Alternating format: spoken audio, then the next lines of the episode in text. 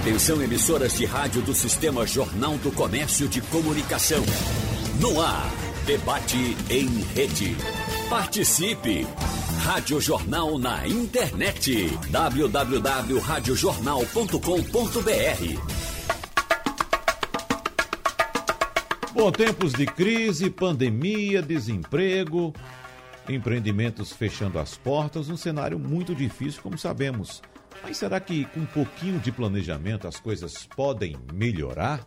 Bom, para tratar de finanças pessoais e também investimentos nessas épocas difíceis, vamos receber pessoal aqui especialista num assunto, como por exemplo Arthur Lemos, que você já conhece, é financista e fundador da Empreender Dinheiro. Olá, Arthur, tudo bem com você? Bom dia. Bom dia, Wagner. Bom dia, Leandro, Flávia, todos os ouvintes. Um prazer estar aqui novamente. Leandro Trajano, personal financeiro e colunista também aqui da Rádio Jornal, com a coluna É da Sua Conta. Tudo bem, Leandro? Bom dia, Wagner. Bom dia, Flávia, Arthur, todos os ouvintes. Bom estar aqui mais uma vez, certamente com boas dicas, bons insights, e aí num momento tão desafiador que a gente vem vivendo e agora se prolonga, né, se fortalece. Sem dúvida. Temos também Flávia Mello, que atua na área de vendas e publicidade, já tendo trabalhado em empresas como Uber e Facebook. Eu não me recordo se você já participou, Flávia, outra vez aqui dos nossos programas, ou se essa é a primeira vez. Bom dia para você. Bom dia, Wagner. É a primeira vez. Bom dia, Leandro. Bom dia a todos os ouvintes aí. Arthur, é um prazer estar aqui hoje com vocês. Bom, muito obrigado então. Flávia, pela presença no nosso debate. E eu quero começar exatamente com você, que, como você percebeu, Flávia, comecei trazendo um breve panorama da situação em que a gente vive. E sempre que a gente fala aqui, Leandro e Arthur já participam uh, costumeiramente do no, dos nossos debates, das nossas entrevistas aqui. Sempre que a gente fala em finanças e também em investimentos, a gente sempre recebe como resposta ou como questionamento dos nossos ouvintes a seguinte indagação: como juntar dinheiro se a gente não tem dinheiro? A gente, o que a gente ganha mal dá para viver, para comprar o básico, para a gente sobreviver, para pagar nossas contas. Existe possibilidade de se organizar, Flávia, mesmo com esse cenário? É mais desafiador, sem dúvida, é, para você investir em dinheiro e principalmente investir em capital de risco, que aí é, é, acaba sendo onde é mais o meu minha área.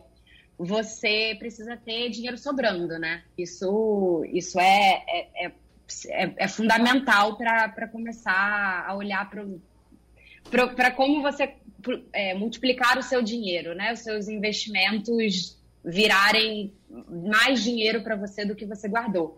Mas realmente, em situações de crise, a gente vê a dificuldade, principalmente ontem foi Dia das Mulheres, né? Então vale a pena a gente ainda retomar um pouco isso, principalmente para as mulheres, como a, a pandemia ela é, prejudicou mais, tem mais mulheres fora do mercado de trabalho, mais mulheres desempregadas, é um cenário muito mais crítico.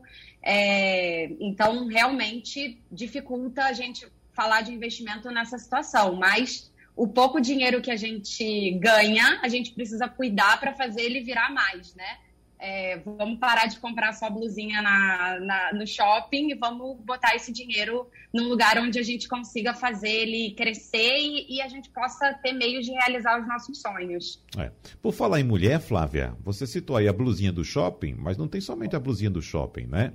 Tem a passada na manicure, tem a passada pela pela cabeleireira, tem a questão dos produtos cosméticos, de cuidados pessoais. Eu pergunto a você, a mulher gasta mais do que o homem? Olha, eu acho que cada um tem os seus brinquedos, né? É, a gente citou aí uma lista de, de gastos que são mais associados tradicionalmente com a mulher, mas hoje em dia nem nem podem se dizer que são exclusivos, né? Porque, enfim, homens também vão um salão de beleza, homens também compram blusinhas, homens também compram seus tênis da Nike. Então, a gente, a gente vê que cada pessoa elege com o que quer gastar o seu dinheiro. Para a gente conseguir chegar num, num lugar onde você é, possa conversar sobre onde investir o dinheiro para fazer esse dinheiro que sobrou render e, e virar mais dinheiro, a gente precisa falar de olhar para esses gastos com cuidado e entender onde estão os excessos, onde a gente pode cortar, onde não vai fazer falta, quais são aqueles gastos invisíveis que são um ralo de dinheiro para quem está aí suando para conseguir um, uma graninha, né? Então é, é, um pouco mais do que só ganhar dinheiro, é também ter o respeito ali pelo que você ganhou e ter esse olhar crítico de, de onde você pode é, né, abrir mão um pouquinho aqui para daqui a um mês, é, enfim, ter, ter um pouquinho mais de dinheiro para comprar uma coisa maior, mais cara, melhor. Então, fazer um curso, uma viagem, a gente precisa sempre ter esse olhar de quais são os nossos sonhos e o que a gente precisa de dinheiro para conseguir conquistá-los. Tá. Por falar em gastos masculinos, os seus colegas que estão participando do debate hoje, você percebe, são portadores de vultuosas barbas, né, que devem ser muito bem cuidadas, eles devem gastar muito dinheiro para manter essas barbas com essas qualidades, né, bem aparadinho, aquela coisa dentro do padrão. Começando por Arthur, quanto é que você gasta por mês com essa barba, hein, Arthur? Rapaz, você não conseguiu acertar o, o, item que leva o meu dinheiro embora todo mês. A barba sou eu mesmo que faço. Tá, a barba. Agora, eventualmente, quando eu vou, quando eu for no barbeiro, uh, eu vou com uma certa frequência para cortar o cabelo e eu acabo gastando aí uns 15 reais com a barba. O meu corte de cabelo, ele, é, ele, ele tá em conta. Uhum. Mas sim, é como a Flávia comentou, né? Acho que todos nós temos os nossos brinquedos, entre aspas. E... e no final do dia, não importa se eu faço várias compras de valores menores ou poucas compras, mas com brinquedos que custam mais caro, o importante é o equilíbrio e, é, no orçamentário, ou seja, é manter uma disciplina no consumo que me permite ter um saldo positivo entre o que entra e o que sai. O que eu gosto muito da sua provocação inicial, Wagner, é que você nos traz para a vida real. Isso. Quando você diz assim, ah, porra, eu escuto os ouvintes o tempo inteiro dizendo o seguinte: como é que eu vou falar investimentos, Leandro, Arthur, Flávio e Wagner? Como é que eu vou falar investimentos se não sobra dinheiro no final do mês? E efetivamente, se não sobra, esse papo não, não é hora de falar desse papo, é hora da gente utilizar um pouco mais o Leandro para entender como é que a gente pode gastar melhor. É hora de utilizar a Flávia. Eu adorei esse time aqui, tá, Wagner? Uhum. Porque Materialmente, em tempos de crise, tem uma hora que a educação financeira perde força. Tem uma hora que não tem mais mágica no orçamento. Tem uma hora que o que mais pode me fazer bem não é economizar, é aumentar minha renda. Então, trazer alguém que tem esse olhar de vendas, de como eu posso aumentar a minha renda, ter uma renda complementar, extra, incremental, faz toda a diferença do mundo. Essa conversa de que não importa o quanto você ganha, e sim como você ministra, tem uma mensagem profunda por trás, de equilíbrio, discernimento, mas na vida real importa muito quanto nós ganhamos sim. Tá. Então, Leandro, você vai entrar nessa seara também, claro, mas deixa a dica da barba aí também, né? Como economizar com a barba. muito bom. Eu sou mais recente aí adepto disso, tá? E é por tempo limitado, acho que daqui para o fim do ano eu estou deixando. Então, estou num período ainda mais caseiro, conseguindo me manter bem. E costumo fazer também, tá? Uma vezinha, acho que a cada 45 dias, quando vou cortar o cabelo, aí ajeito lá, porque é profissional. Então a gente tem que aproveitar dos serviços de quem realmente entende, tá? Eventualmente a gente termina fazendo alguma besteira e quando vê, leva a barba embora. Da mesma forma, quando a gente bota aí os pés pelas mãos né, em relação ao mundo dos investimentos, em relação a um olhar diferenciado sobre as nossas finanças, entre tantas outras coisas que às vezes a gente quer fazer e a gente não quer gastar para poder se valer de uma nova experiência, de um novo conhecimento. Então, nesse momento, tem várias formas da gente estar tá adquirindo esse conhecimento. Né? Quem está agora aqui acompanhando a gente no YouTube, quem está pela rádio também, no debate, quem procura investir, seja num livro, um e-book, um curso, investir o seu tempo, que é algo muito precioso. E eu acho que essa é a grande defasagem que a gente vê aí das pessoas. Ninguém tem tempo para cuidar da vida financeira, ninguém tem tempo para cuidar das finanças. As pessoas se dizem conservadoras, só que na verdade elas não são, elas não conhecem o perfil de investimento, de investimento que elas têm, porque não dedicam tempo para ampliar o conhecimento, por isso terminam ficando presas na poupança. Isso é por causa da insegurança que é gerada. Mas, claro, isso é num viés daqueles que poupam, sabendo que a gente está num país onde mais de metade da população não poupa isso já vem de forma recorrente há muitos anos. Muda o percentual, 52%, 55%, 60%. E é tão desafiador esse cenário que a gente vive, que um ano atrás a gente vivia aí com vários circuit breaks na Bolsa, a gente tinha o desafio da incerteza do cenário que a gente entrava de pandemia, com suspensão do contrato de trabalho. Logo em maio, 79% da população sem condição de pagar todas as contas devido ao quê? Falta de reserva de emergência, várias empresas fechando devido à falta de capital de giro, e agora a gente entra num cenário similar, por mais que a gente consiga enxergar a luz no fim do túnel, mas a gente vai ver isso se repetir bastante. Pessoas se endividando ainda mais, a inadimplência crescendo e mais empresas fechando, porque parece que essa herança que foi deixada em relação ao coronavírus aí no último ano, as pessoas não tomaram para si para que se fortalecessem e pudessem encarar uma nova pandemia, uma segunda ou terceira onda que ninguém sabia que vinha de uma forma mais segura. Bom, Flávia, vamos então partir desse ponto importantíssimo apontado por Arthur, né? Que é a questão do reduzir os custos, fazer com que sobre alguma coisa do seu dinheiro no fim do mês, mesmo a gente sabendo que a gente vai, vai receber a mesma reclamação aqui, o mesmo tópico, o mesmo ponto. Como é que eu vou fazer eh, meu dinheiro esticar mais, render mais, se meu dinheiro não dá para nada. Vamos começar. Primeiro, organizando as contas, Flávia. O que é, que é possível fazer mesmo ganhando pouco? É, eu acho que o, o que a gente pode ter em mente aqui, que o Arthur trouxe para a mesa, que é muito interessante, é a primeira coisa que você pode fazer é pensar como ganhar mais, né? E aí tem formas da gente pensar como ganhar mais, é, sem necessariamente precisar trabalhar mais, porque a gente vê também que a qualidade do trabalhador brasileiro já é super. É, vai nesse sentido, muitas horas trabalhadas por, por jornada. Quando a gente olha especificamente para a questão da mulher, e aí, como única mulher aqui, eu tenho o papel de ficar trazendo sempre a sardinha para o meu lado, mas quando a gente olha para a questão da mulher, a mulher trabalha mais tempo nas empresas e também trabalha mais tempo em casa. Então, tem ainda uma segunda carga de um, de um trabalho não remunerado, que é o trabalho de cuidar da casa e da família. E dentro da empresa, ela tem mais carga de trabalho em horas, segundo as pesquisas provam, e ela ganha menos. Então, uma forma de, de fazer a gente pensar em, em equilibrar nossas finanças é ter esse olhar para ganhar mais. E aí, dentro da sua realidade, olhar em volta e ver qual é a natureza do seu trabalho. Então, se você, por exemplo, está vendendo alguma coisa, para quem você está vendendo? Como que vender? Como achar mais pessoas igual a essas pessoas que você já está vendendo para você conseguir vender mais? Como que você amplia o número de pessoas que estão comprando de você sem que você precise trabalhar muito mais horas, né? Eu acho que tem um pensamento aí de, de ganhar eficiência no seu trabalho. Então, olhe em volta, é, vê quem está pagando mais, vê, começa a pensar formas de você engordar esse porquinho antes de pensar em economizar, né? Aí, beleza, conseguiu engordar o porquinho, olhando em volta de você, entendendo as oportunidades que você tem aí ao seu redor, como que você garante que esse porquinho ele não, não vai ter tanta fuga de dinheiro, né? Então, pega a caneta, começa a anotar onde está gastando. Tá, às vezes é um, um, uma casquinha de sorvete que a gente compra ali, uma coisinha que a gente faz ali, uma roupinha que a gente não precisava ali às vezes, inclusive, olhar para dentro das coisas que você já tem e pensar no que você não precisa mais e vender o que você já tem.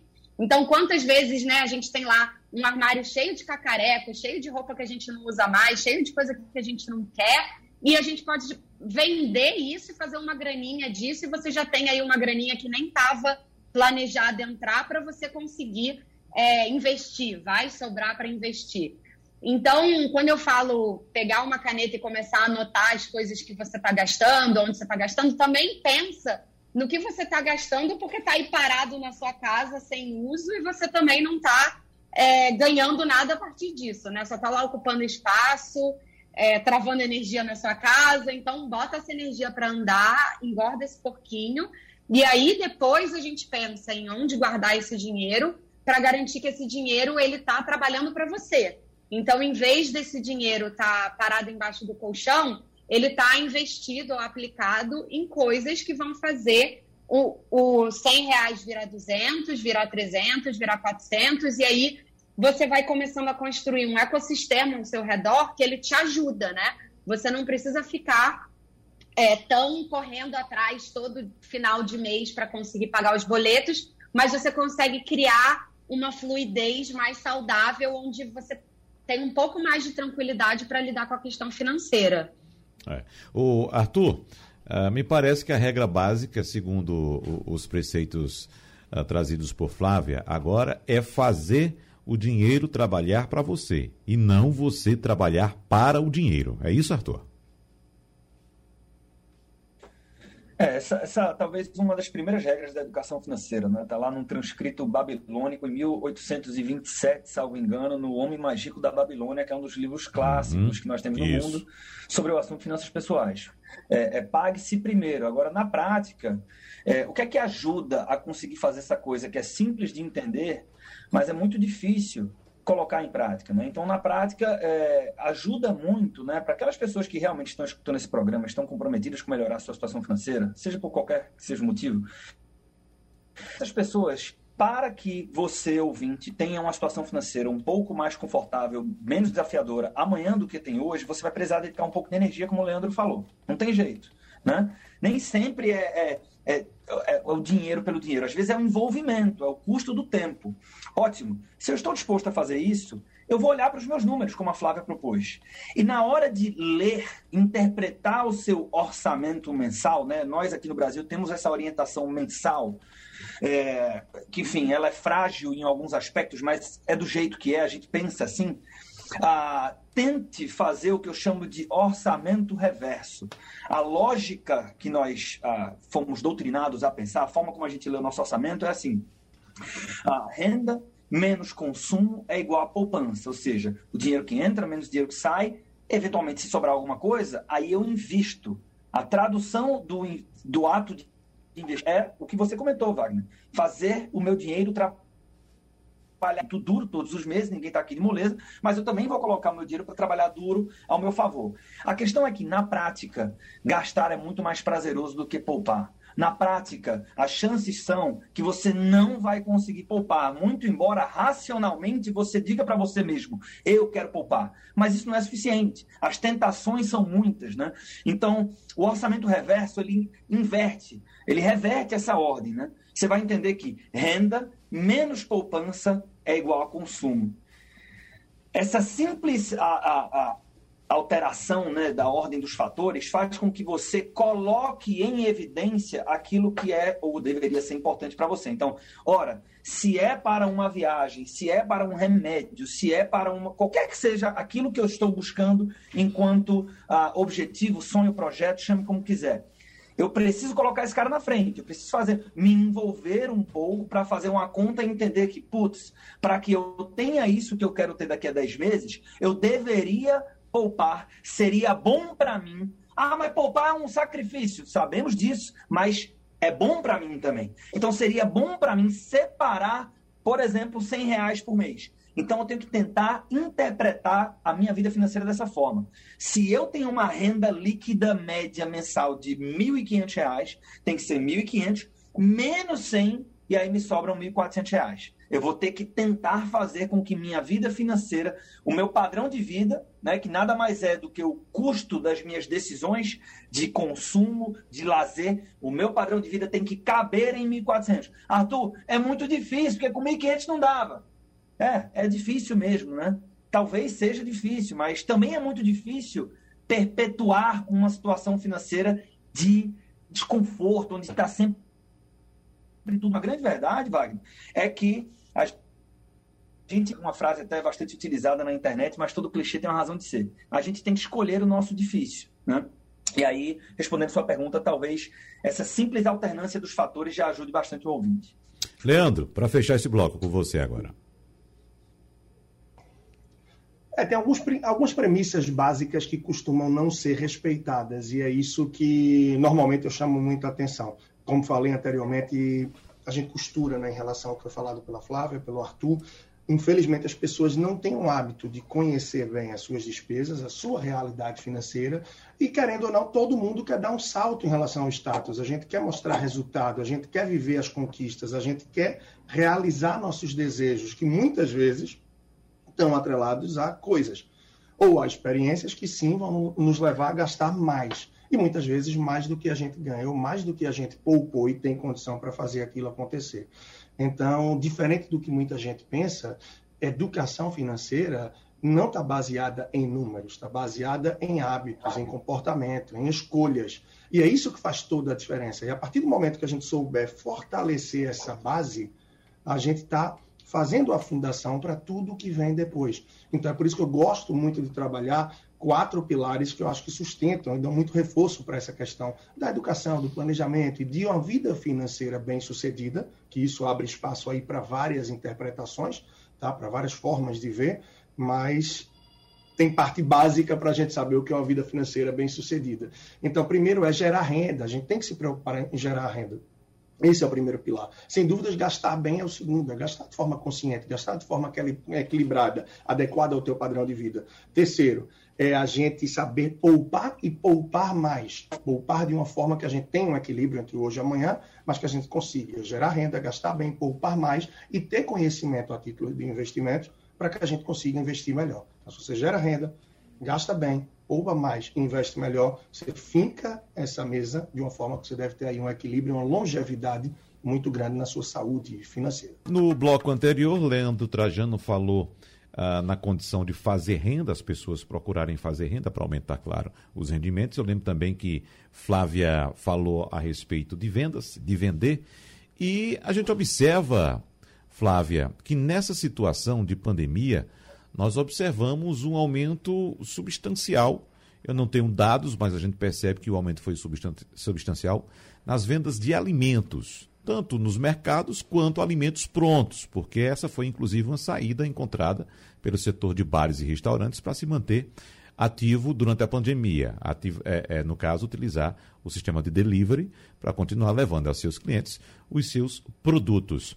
Mas nessa questão de alimentos, eu acho interessante, Flávia, porque uh, não, não há nada mais difícil para vender, até em tempos normais, do que você sair para vender algo do que as pessoas não precisam.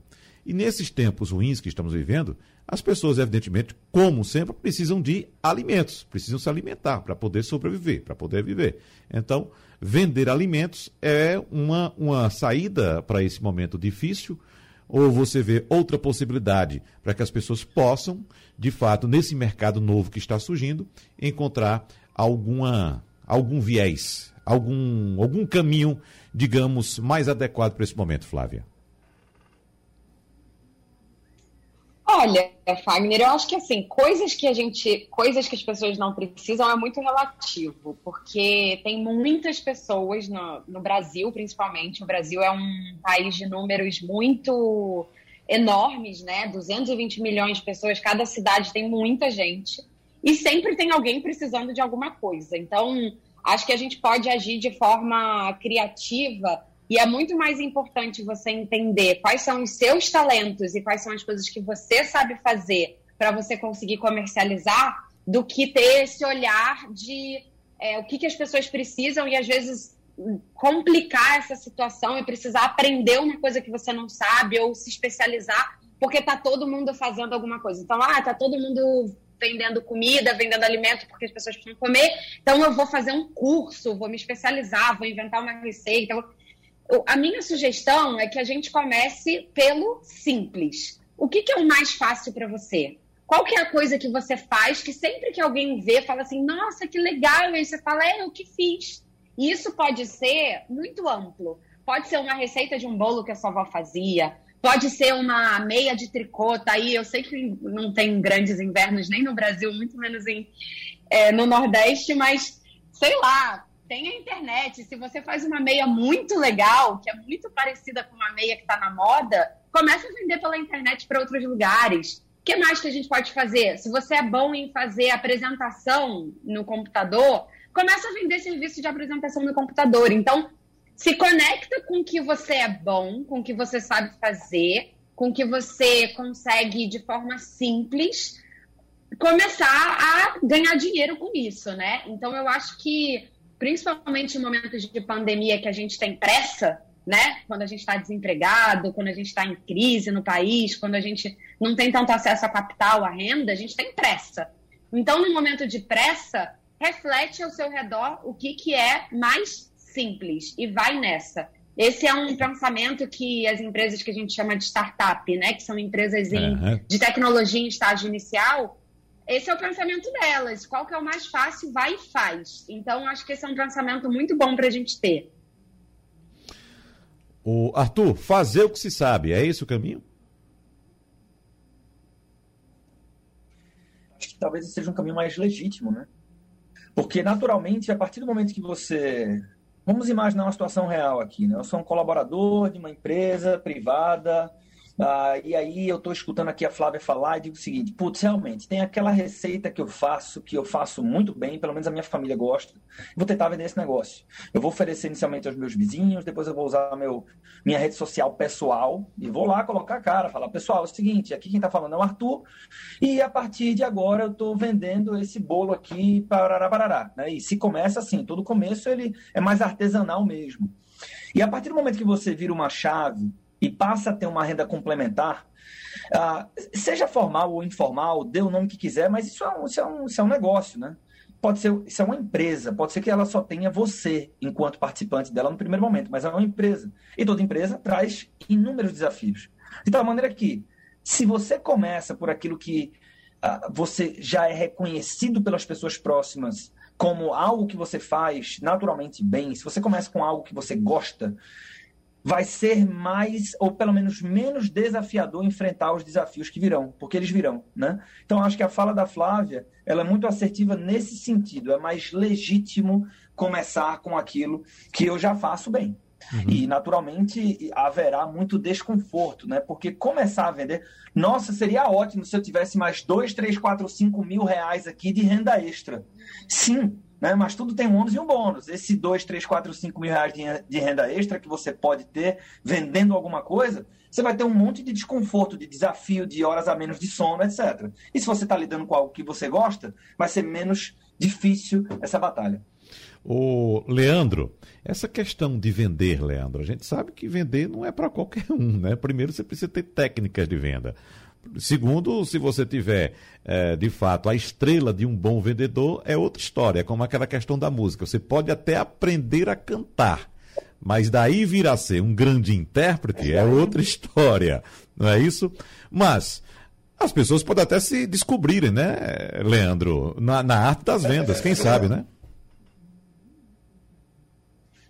É verdade, e como tem falado aí, poxa, muito bacana em relação ao que falou o Arthur, ao que falou a Flávia, quando a gente está falando de algo, quando a gente trabalha com algo, a gente traz uma oportunidade de oferecer um serviço, um produto, daquilo que os nossos olhos brilham e que a gente tem um domínio, que a gente gosta, a gente tem um amor pelo que faz, naturalmente se torna muito mais fácil você falar daquilo para outras pessoas.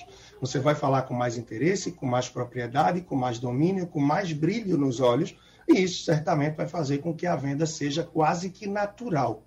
Então, contribui bastante, né? Tem toda todo um circuito aí para fechar e fazer com que isso aconteça. Mas efetivamente vender na prática termina por não ser para todo mundo. Por mais que uhum. todo mundo esteja, de alguma forma, frequentemente vendendo. Você está vendendo ideias, você está vendendo seu serviço, você está vendendo seu produto, você está vendendo uh, uma oportunidade, você está tentando convencer alguém. Então, isso é fato, não tem para onde fugir. Por mais que a pessoa diga, ah, eu não sei vender, eu não gosto de vender. Mas você precisa aprender, você precisa desenvolver, você precisa trabalhar isso. Inclusive, quem tem trabalho forte com isso aí também, de alguma forma, é o Arthur, né? Então, é muito, muito bacana. Mas é essencial, é essencial. A gente tem que saber fazer. E, sobretudo, quando todo mundo passa a botar a cara, de alguma forma, nas redes sociais, a gente começa de alguma forma, expandir também nesse sentido.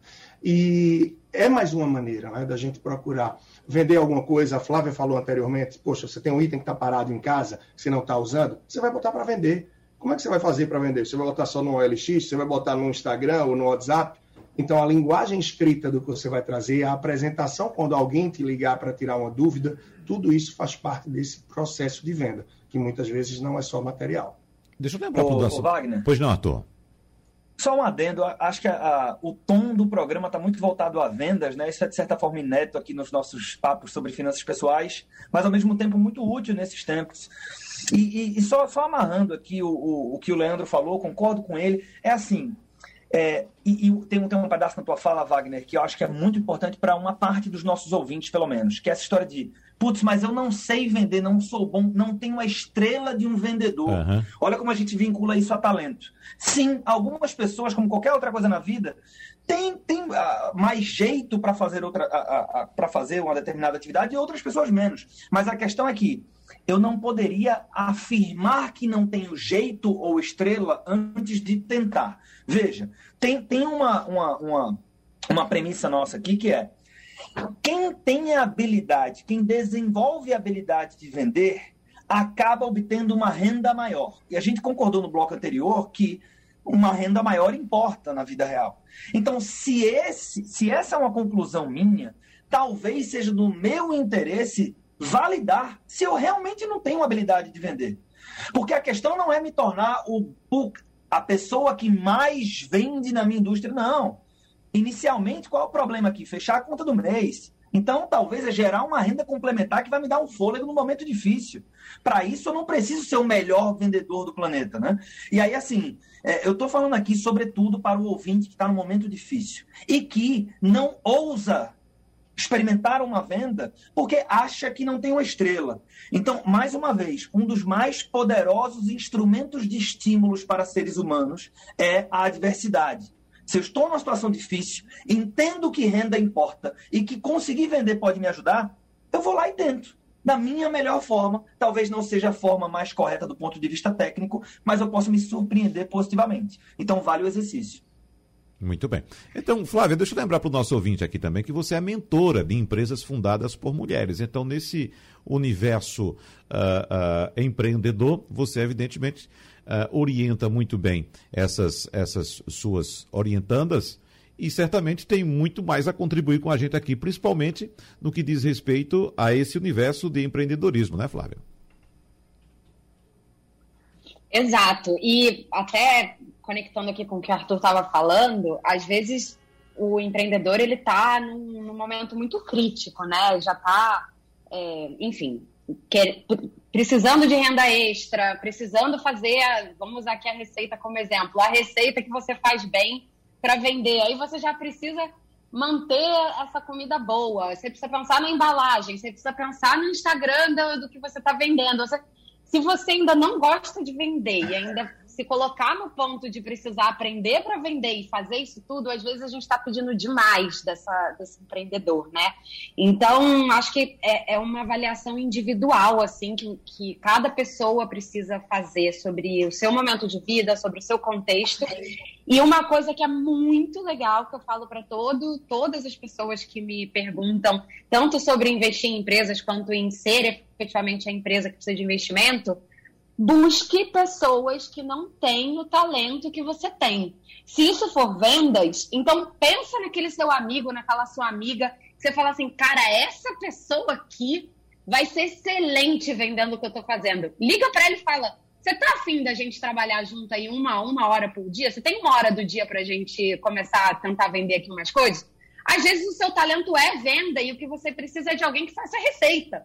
Então você fala assim, cara, eu sou um baita de um vendedor, eu vendo tudo. Se precisar vender areia no deserto, eu tô vendendo areia no deserto. Quem é aquela minha amiga, aquele meu amigo que é porreta em fazer uma coisa que a gente pode vender e vai atrás, liga para a pessoa. Então, é, é, o que na, na, na, no mundo de startups a gente chama de networking, né? no mundo corporativo, que é esse, esse grupo, essa rede de apoios que, que você tem ao seu redor, esse grupo de contatos que você tem, que podem te ajudar a realizar uma coisa que seja muito maior. Então, também pensar, será que vale a pena fazer tudo isso sozinho? Às vezes a gente divide para multiplicar, né? É. Agora, o Arthur, nesse mundo é, empreendedor, não existe empreendedor de sucesso que não saiba a diferença entre faturamento e lucro. Que não saiba que ele precisa investir parte do seu faturamento na própria empresa que não saiba que ele precisa controlar os custos da empresa, né? Então, uh, uh, é preciso, não é somente ter a estrela de vendedor, sair vendendo, que você vai ficar, se tornar um rico do dia para a noite. É preciso entender essas diferenças. E aquela, aquela diferença básica, o dinheiro da empresa que eu acabei de abrir não é meu, é da empresa. É isso, Arthur? Exatamente, Wagner. E o mais curioso, depois de fazer isso por 10 anos, você percebe que é, às vezes é desconhecimento, né? Às vezes eu misturo a, a, a, conta da pessoa jurídica com a pessoa física por desconhecimento. Às vezes eu acho que vou bem usando o termômetro, o faturamento da empresa, quando na verdade essa é uma métrica importante, mas ela apenas não conta toda a história. Sendo que muitas vezes também o empresário, o empreendedor, ele, ele sabe dessas coisas e continua errando. Né?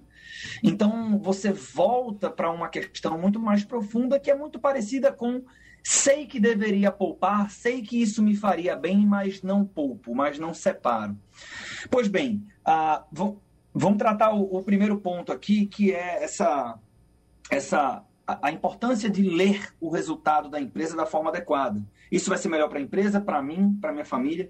É, não tem jeito. A gente, os números que uma empresa trazem entre o fluxo de caixa, dinheiro que entra e dinheiro que sai, numa demonstração de resultado do exercício, que nada mais é do que uma, uma demonstração do nível de eficiência que o meu negócio teve a partir do momento que realizou vendas até gerar um lucro líquido. Esses números vão me dar clareza de para onde eu tenho que ir. Aí o ouvinte está me ouvindo aqui e fala o seguinte: puta merda, demonstração de resultado, fluxo de caixa me confundiu agora.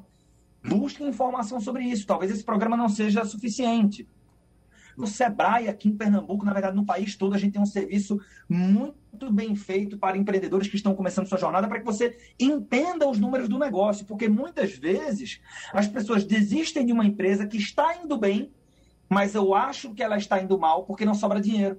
Mas na verdade porque eu estou reinvestindo mal, ou porque a minha conta pessoa física está sendo paga pela empresa e essa nota está saindo caro porque está injusta, e eu acabo deixando um negócio que tinha uma perspectiva hiper positiva por não conseguir enxergar os números da forma correta. Então isso é super importante, tá, Wagner? Nós temos aqui também participações dos nossos ouvintes através do painel interativo da Rádio Jornal.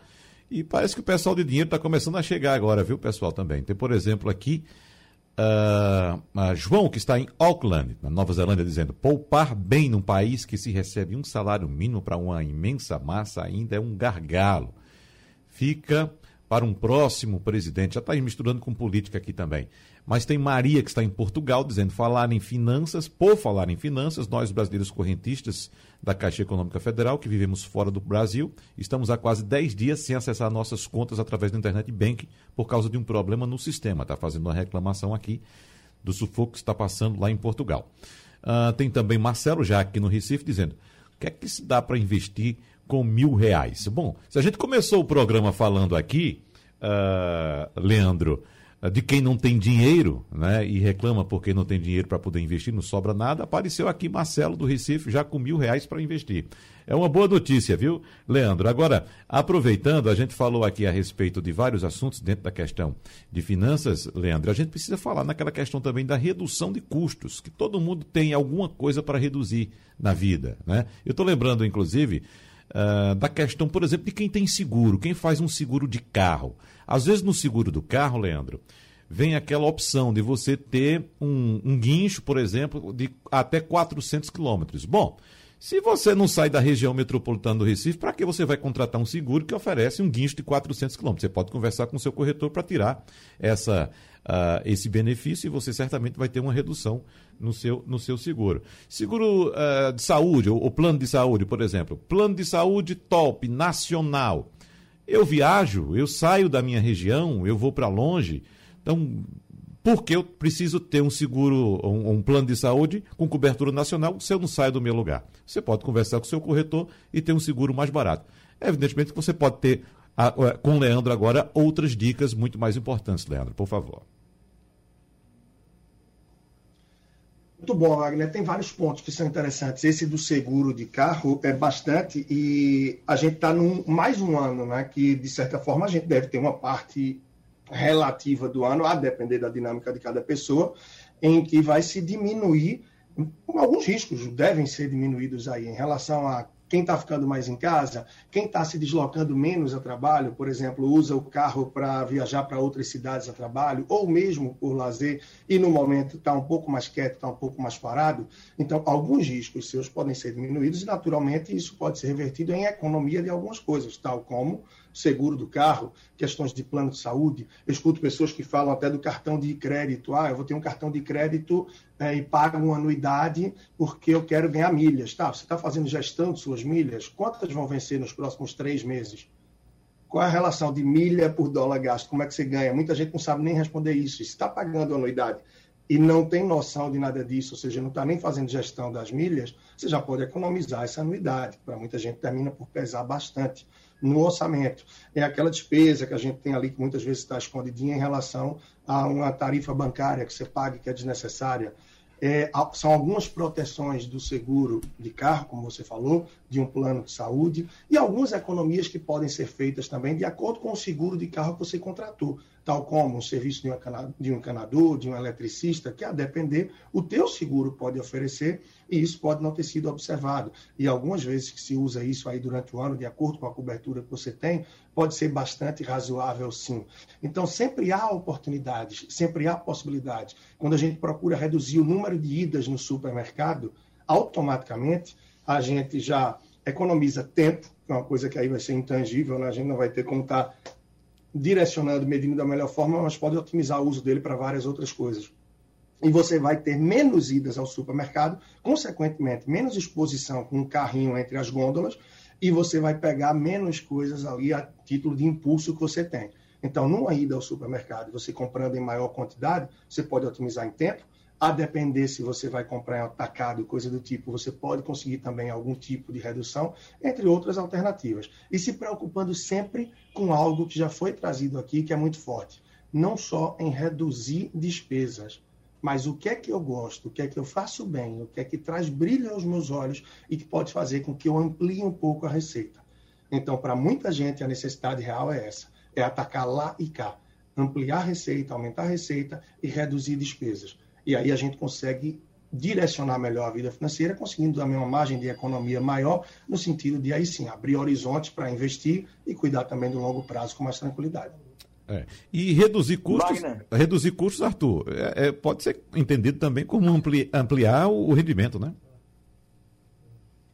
Pois é, no final do dia, você veja, né? Deve ser um pouco frustrante para o ouvinte ouvir pessoas que estão. O Leandro também aí 10 anos fazendo isso e dizendo, porra, meus caras estão falando de reduzir custo e aumentar a receita, isso eu já sabia, né? Mas de fato, é, por exemplo, redução de custos é bem-vindo, é bem-vindo, todo mundo sabe. Agora, de forma prática, o Leandro acabou de dar aqui um, um, um, uma dica para a gente que funciona, né? Então, assim, o que, eu, o que eu acho muito legal também, a gente não tem consciência de todos os gastos que a gente faz, né? Porque as decisões de consumo são centenas ao longo de um mês. Você não reflete, você sequer lembra de todas. Então, um exercício muito positivo também, que pode fazer, sempre uma hipótese, pode fazer com que o ouvinte encontre potenciais lugares ali no meu processo decisório para gastar menos é pega as tuas últimas decisões de consumo. Tá? Por exemplo, usa o cartão de crédito. Ótimo, pega as, as, últimas três faturas do cartão de crédito. Abre tudo isso. Né? Faz um exercício, vai gastar 30 minutos. E você vai pegar um lápis ou uma caneta e vai ponto a ponto fazendo a seguinte pergunta: O que é que eu poderia substituir por algo mais em conta? O que é que eu poderia eliminar? Não era essencial. E o que é que eu poderia reduzir? Não vou eliminar, não vou substituir, mas reduzir. Faz esse exercício, porque aí você vai trazer lucidez, consciência para porra, eu venho gastando mais do que eu precisava com isso. E aí, naturalmente, as próximas vezes, vezes que você se deparar com esse tipo de consumo, você vai refletir um pouco mais e corre o risco de conseguir gastar um pouco menos também. Uhum. Flávia, uh, lembrando, você começou lembrando uh, no programa o Dia Internacional da Mulher, que foi ontem, mas a gente sabe que sempre é bom a gente levantar a bandeira das questões femininas, né? o ano inteiro, não somente num dia como ontem, o 8 de março. Lembrando que você, além de atuar na área de vendas e ter trabalhado em empresas como Uber e Facebook, você é investidora e mentora de empresas fundadas por mulheres que estejam desenvolvendo soluções para a equidade de gênero. Estamos chegando ao fim do nosso debate. Uh, Flávio, eu gostaria que você fizesse aqui um resumo do que a gente falou lembrasse de algo que a gente precisaria ter tocado também nesse tempo e, claro, deixasse mais uma mensagem aí para o público feminino. Bom, é, para as mulheres, a minha, minha palavra de solidariedade, eu entendo que essa pandemia não foi fácil para a gente. A gente está mais desempregada, a gente está com a situação da nossa renda mais precarizada, a gente está ganhando menos, trabalhando mais fomos privadas das nossas redes de apoio, com as crianças sentarem, sentar na escola.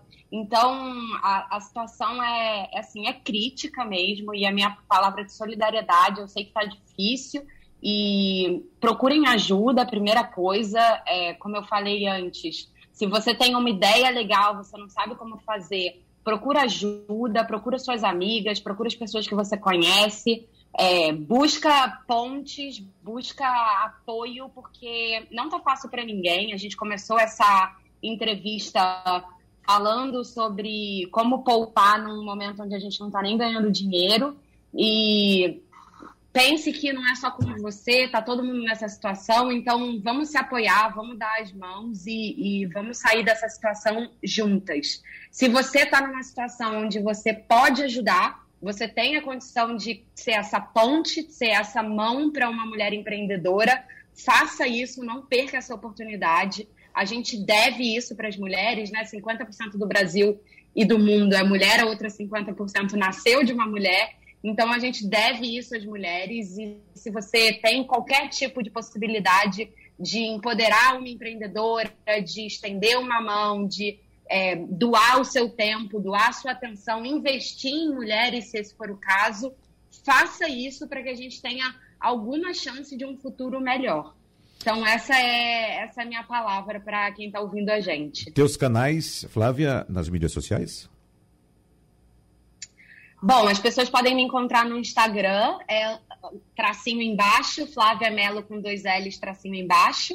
Ou no LinkedIn também, é uma rede que eu acabo usando mais. Flávia Mello também, é, para quem quiser se conectar, trocar uma ideia, estou à disposição. Muito bem. Leandro Trajano, teus canais nas mídias sociais.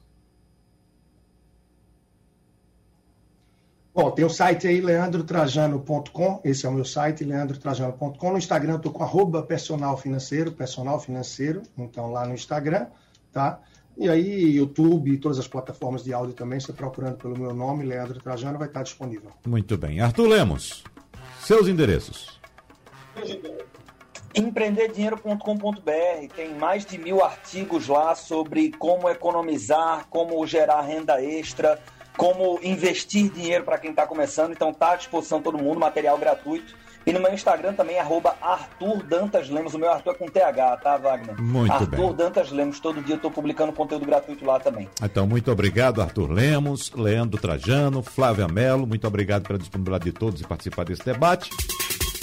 Sugestão ou comentário sobre o programa que você acaba de ouvir, envie para o e-mail ouvinte@radiojornal.com.br ou para o endereço Rua do Lima 250, Santo Amaro, Recife, Pernambuco.